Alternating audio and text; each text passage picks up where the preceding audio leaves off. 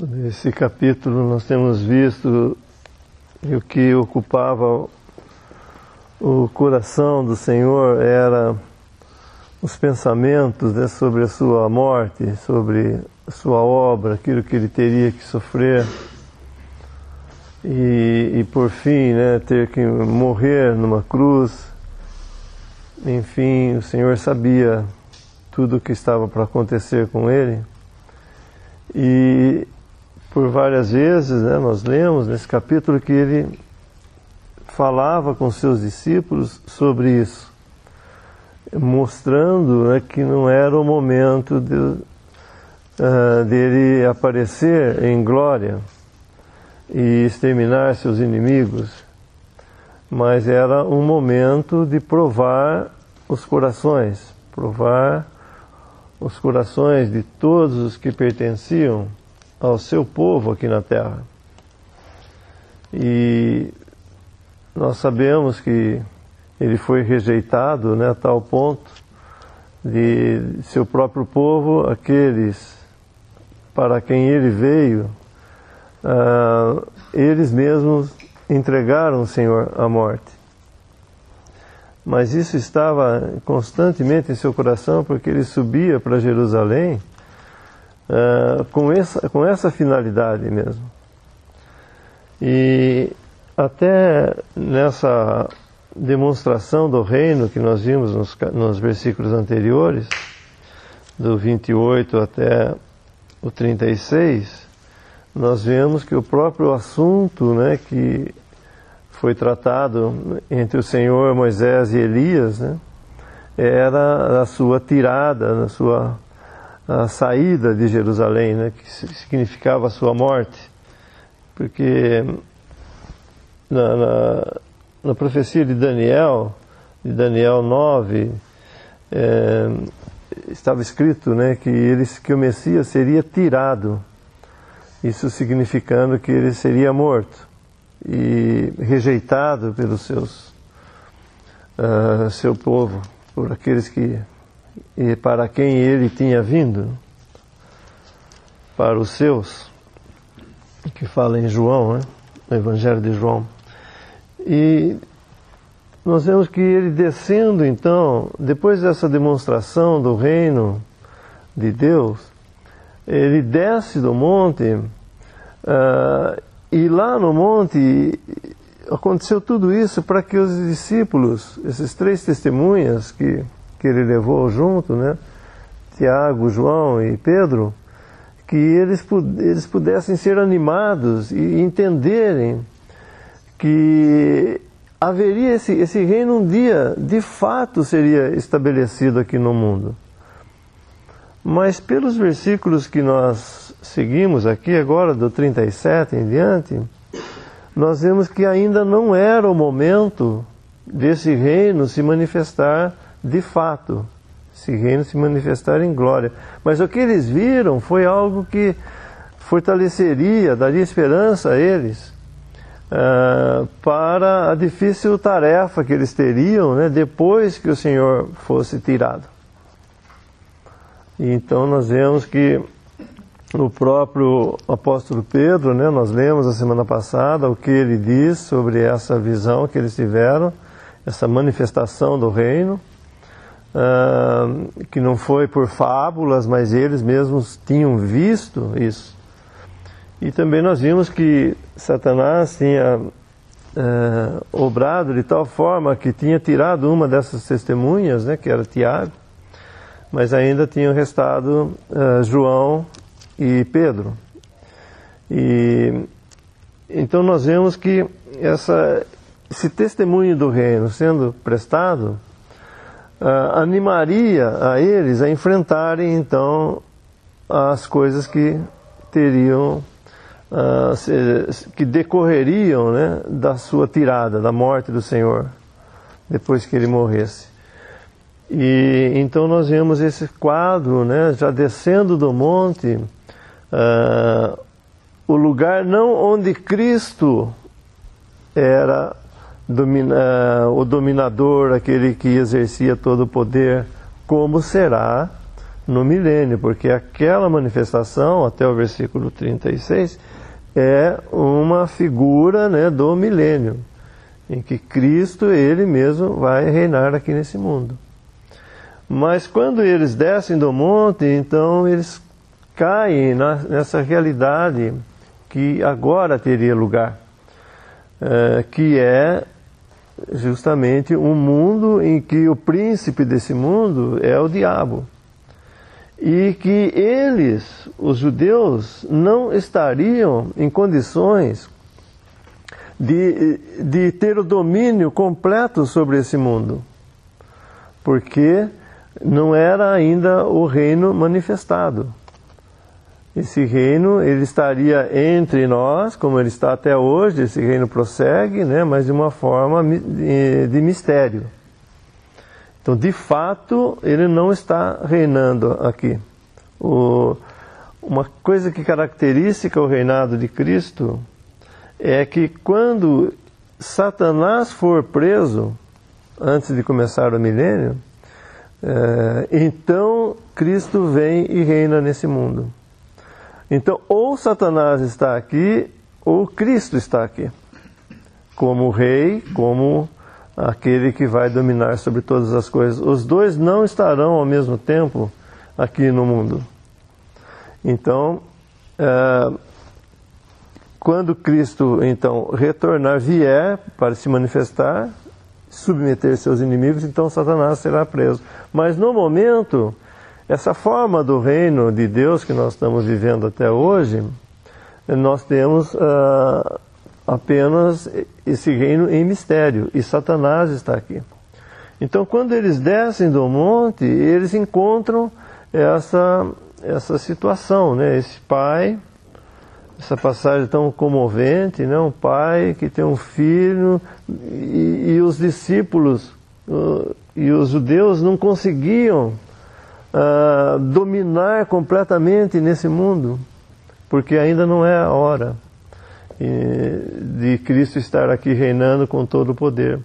Então, eles não conseguem expulsar esse demônio, e isso nos fala desse tempo que realmente nós vivemos aqui. Nós não conseguimos expulsar o príncipe desse mundo, não conseguimos tirar o príncipe desse mundo daqui. Ele reina, ele tem a sua esfera, né, de ação. É claro que somente sobre aquilo que Deus permite que ele tenha essa autoridade e faça essas coisas, mas nós estamos num mundo assim ainda. Então, os discípulos, aqui nós vemos em todas essas referências, inclusive já anteriormente, o Senhor tinha falado para eles que cada discípulo tinha que tomar a sua cruz. O que era isso? Eles passariam por sofrimentos aqui pelo nome de Cristo. Então, aqui nós estamos vendo novamente, então, eles entrando nessa esfera de que eles teriam que deixar tudo. Nós vemos até aquele que o Senhor fala para seguir, ele fala: deixa eu enterrar meu pai. Então, tudo, os discípulos teriam que ter uma dedicação total a esse reino, e não às coisas naturais que ligavam essas pessoas, esses judeus, esses crentes, né, esses discípulos, que ligavam eles às coisas naturais. Eles teriam que ter uma consagração total a esse reino, e principalmente uma consagração total a Cristo, porque Cristo não estaria mais aqui, mas o nome dele estaria e está aqui ainda, e eles então sofreriam pelo nome de Cristo aqui, e teriam que então deixar toda essa bagagem, vamos chamar assim, que eles tinham como judeus, para anunciar esse evangelho do reino aqui nesse mundo. Então, nós vemos em todas essas passagens aqui que era necessário, como nós vimos nos últimos 2 versículos. Disse também o outro: Senhor, eu te seguirei, mas deixa-me despedir primeiro dos que estão na minha casa. E Jesus lhe disse: ninguém que lança a mão do arado e olha para trás é apto para o reino de Deus. São palavras que parecem duras, mas na verdade elas são dirigidas àqueles que não podem mais olhar para trás. Um arado, quando não é um arado como nós conhecemos hoje, né, puxado por tratores, era um arado puxado por bois, ou animais, ou cavalo, ou burro, né? E sempre que tem você faz um surco primeiro, depois vem uma parte, a terra fica tombada de um lado e abre um buraco, um surco, e a parte de cima desse surco chama-se banca, e daí você tem que estar com o arado na mão e acompanhando essa banca, pegando mais uma parte dessa banca para tombá-la, e assim arar a terra, arejar, arar a terra. E quem olha para trás perde, ele escapa, ele sai do lugar, se desvia. Então ele está dizendo que não era possível para esses discípulos, para eles honrarem a Cristo aqui, para eles manifestarem esse reino aqui, pregarem esse reino aqui. Não era possível que eles olhassem para as coisas que ficaram para trás, ou seja, a lei e toda a forma, né, de legalismo, e aquela forma de fazer para receber, isso tudo era coisa que eles não podiam mais olhar para trás. Eles tinham que olhar para frente e levar então a mensagem, né, desse reino, que, repito, não estaria livre do inimigo até a vinda do Senhor. Então, aqui não está, logicamente, nos falando de igreja, porque ela não estava aqui ainda, né? Mas está falando desse reino de Cristo que ainda não se manifestou, mas vai se manifestar. Existe um detalhe que passa às vezes despercebido quando nós lemos a Bíblia, é que no Antigo Testamento nós quase não vemos manifestações demoníacas, pessoas possessas. Eu não me lembro, eu acho que tem o caso lá de Saul, não é? Que tem Deus permite que um espírito maligno o aflija. Não me lembro de outras passagens que tenham casos de possessão demoníaca, de manifestações demoníacas. Mas quando a gente entra no Novo Testamento, nos Evangelhos principalmente, parece que abre uma comporta e de repente todos os demônios estão ativos e trabalhando. E na realidade, estava aqui a luz, né? O Senhor Jesus é a luz do mundo. E a luz, quando se manifesta, as trevas também não ficam quietas. É como quando a gente levanta uma pedra no meio do mato e embaixo, de repente, sai lacraia, escorpião, aranha, tudo que é maligno, que estava escondido ali, que não gosta de luz, fica tudo desesperado porque tem luz. E assim foi a entrada do Senhor Jesus aqui na terra, nesse mundo. As potestades demoníacas, né, de espíritos malignos, demônios, anjos caídos, ficou em convulsão, como se estivessem querendo ganhar tempo agora. Tem um caso que o demônio fala para o Senhor Jesus: por que o Senhor veio nos atrapalhar antes da hora, né? Porque é como se estivesse acabando o prazo para eles se manifestarem. E uma outra questão também envolvida aqui é que estava aqui na terra aquele que estava amarrando Satanás, amarrando o valente, né? O homem valente, e roubando os seus bens, espoliando o valente. O fato de Cristo estar aqui e os seus discípulos saírem para pregar o evangelho do reino, e ele próprio também, e curando e libertando de demônios, Satanás estava perdendo dos seus bens, sendo espoliado, sendo assaltado. E isso, obviamente, o deixava irado, né? E é por isso que nós vemos tantas manifestações demoníacas aqui. Até no capítulo seguinte, quando ele enviar os 70 discípulos, quando eles voltam radiantes de tudo que eles viram, dos demônios que eram expulsos, das doenças que eram curadas e tudo mais, o Senhor ainda fala que eu via Satanás caindo do céu como um raio.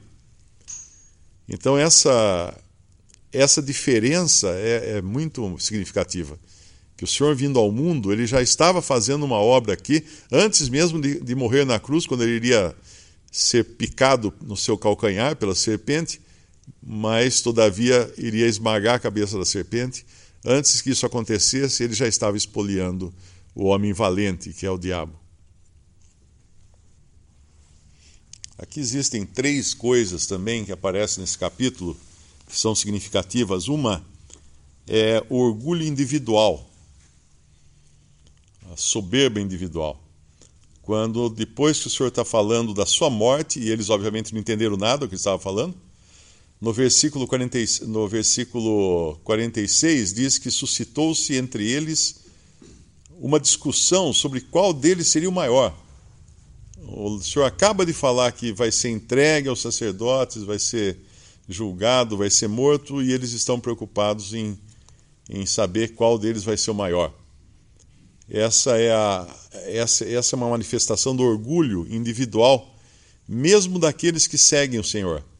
Existe em nós o desejo de ser maior, o desejo de querer ser alguma coisa, de estar acima, né, dos outros. Porque isso é do homem, do velho homem, da nossa natureza carnal, que é ter um nome, né, fazer um nome ou querer dominar. E logo adiante, eles vão ter uma outra manifestação, que agora é do orgulho coletivo, no versículo 49. Respondendo João, disse: Mestre, vimos um que em teu nome expulsava os demônios, e lhe proibimos, porque não te segue conosco. Não era não te segue só, é não te segue conosco. Esse é o orgulho corporativo, não é? Que causa muitas lutas, divisões. Nós nos sentimos mais fortes quando temos partidários. Como quando criamos um partido e conquistamos simpatizantes, nos sentimos mais fortes. E aí a tentativa é de oprimir ou proibir os que não andam conosco, de fazer qualquer coisa, né? Então esse é um orgulho coletivo, um desejo de força coletivo. E aí chega no máximo do orgulho e da... Não é discriminação que eu ia falar, tem um nome, agora esqueci, fugiu aqui. Quando você permite a sua religião, mas não permite que existam outras religiões, por exemplo. Tem um nome, isso eu não estou... Não, tem um... É uma espécie de exclusivismo, mas vamos adiante que é capaz de aparecer a palavra. Quando ele fala no versículo 53, mas não o receberam, porque o seu aspecto era como de quem ia a Jerusalém. E os discípulos, Tiago e João, vendo isso, disseram: Senhor, queres que digamos que desça fogo do céu e os consuma, como Elias também fez? Olha que interessante, né? A gente abre lá nas cartas, nas epístolas, até o próprio evangelho de João. João foi o discípulo amado, o discípulo que se reclinava sobre o seio de Jesus. E quando a gente vai nas cartas dele, são as cartas onde a palavra amor aparece mais nas cartas de João. João só fala de amor na sua primeira carta, principalmente, na primeira epístola. E não dá para imaginar João querendo jogar uma bomba atômica, não é? Porque o que ele está falando aqui, em termos de hoje, é: vamos jogar uma bomba atômica em cima daquela cidade para queimar todo mundo, porque eles não quiseram receber o Senhor. Esse é o ponto máximo em que chega a religiosidade, o orgulho humano, aquela sensação de que eu estou andando com a pessoa importante, então eu também sou importante. Era isso que eles estavam, na verdade, eles estavam se sentindo, né? Eles podiam chegar em algum lugar e falar: vocês sabem com quem ele está falando? Eu sou amigo de Jesus, sou discípulo de Jesus. E tudo isso é carne, né? Do princípio ao fim aqui, desde a primeira manifestação de querer ser o maior, a segunda manifestação de eles não andam conosco, e a terceira: eles não te receberam, Senhor? Vamos queimar todo mundo então, vamos acabar com eles. Então, e o Senhor fala, a resposta do Senhor é muito clara: vocês não sabem de que espírito vocês são. Ali estavam homens carnais querendo agir religiosamente. E quando o homem carnal tenta agir religiosamente, ele só destrói. Nós temos aí 2000 anos de guerras, de mortes, de fogueiras, de tantas atrocidades cometidas em nome de Cristo, ou em nome de Deus. Essa semana nós temos atentados aí cometidos em nome de Alá, né, que os muçulmanos acham que é Deus, e corre tudo isso aqui, todo esse orgulho acontece nessa discriminação, né, nessa volúpia por querer ser alguém neste mundo. Mas o Senhor deixa muito claro, nos bastidores ele estava amarrando o valente, já roubando os seus bens, mas não da forma carnal que os discípulos queriam fazer aqui, destruindo. Ele estava fazendo isso para salvar as almas. Tudo tem a ver com essa forma que esse reino tomaria aqui, né? Porque esse menino que o Senhor toma e põe no meio, ele nos mostra que o caráter de uma criança é que ela não tem como fazer valer os seus direitos. Ela não tem força para fazer valer os seus direitos, ela é dependente. E por isso que ele toma o menino e põe no meio deles e fala, olha, se alguém quer ser grande entre vós, tem que ser como um menino. Porque nós não... Os discípulos, né? E depois isso passando para nós também, como cristãos, né? Nesse mundo nós não temos como fazer valer o nosso direito. Nós nem deveríamos querer ter direito. Total dependência de Cristo. Então, nós vimos na quarta-feira, falando em Jeremias 45, né? Que aquele... Deixa eu ler aqui esse versículo. O Baruque. Que ele... O Senhor falou para aqui... E procuras tu grandezas, não a busques. Porque eis que trarei mal sobre toda a carne, diz o Senhor. A ti, porém, darei a tua alma por despojo, em todos os lugares para onde fores. Então, a grandeza não era algo para ser buscado. Baruque tinha que aprender essa lição, que ele deveria se contentar, como Jeremias, né? Nós falamos na quarta-feira, se contentar com o que ele tinha. O que ele tinha feito a Deus era algo que era feito diretamente para o Senhor que daria a ele a recompensa por tudo que ele tinha feito.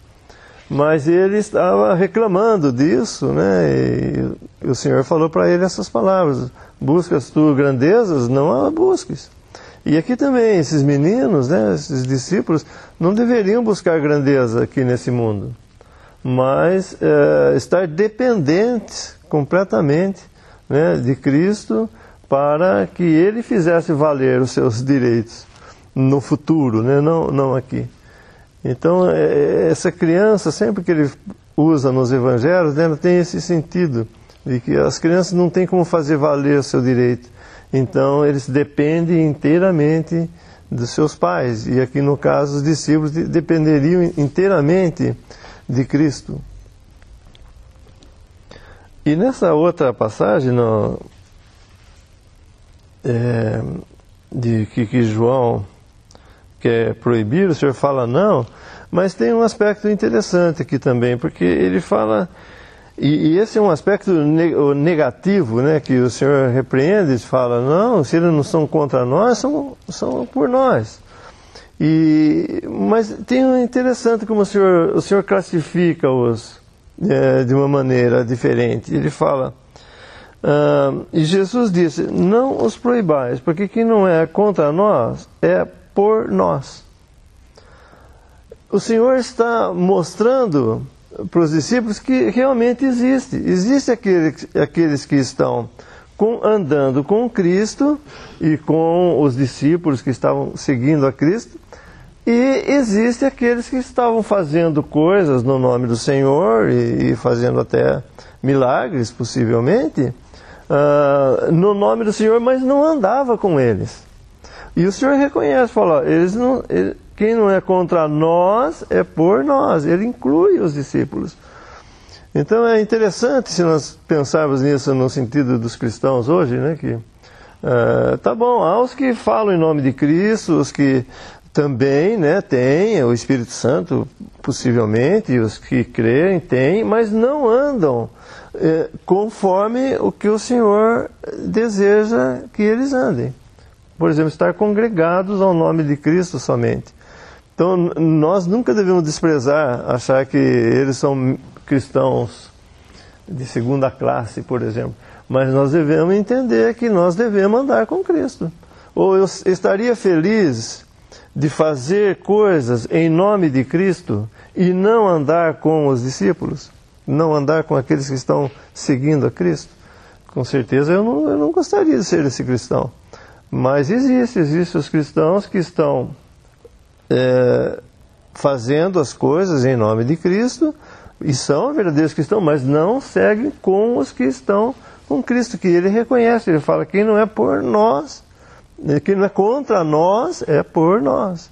Então existe esse reconhecimento, essa diferença, né? Dessas classes de cristão, vamos dizer assim. Aqueles que estão andando com Cristo, até fazendo as coisas no nome dele, mas aqueles que estão com os discípulos, seguindo de uma forma que o Senhor quer que sigam, estar com eles, com ele.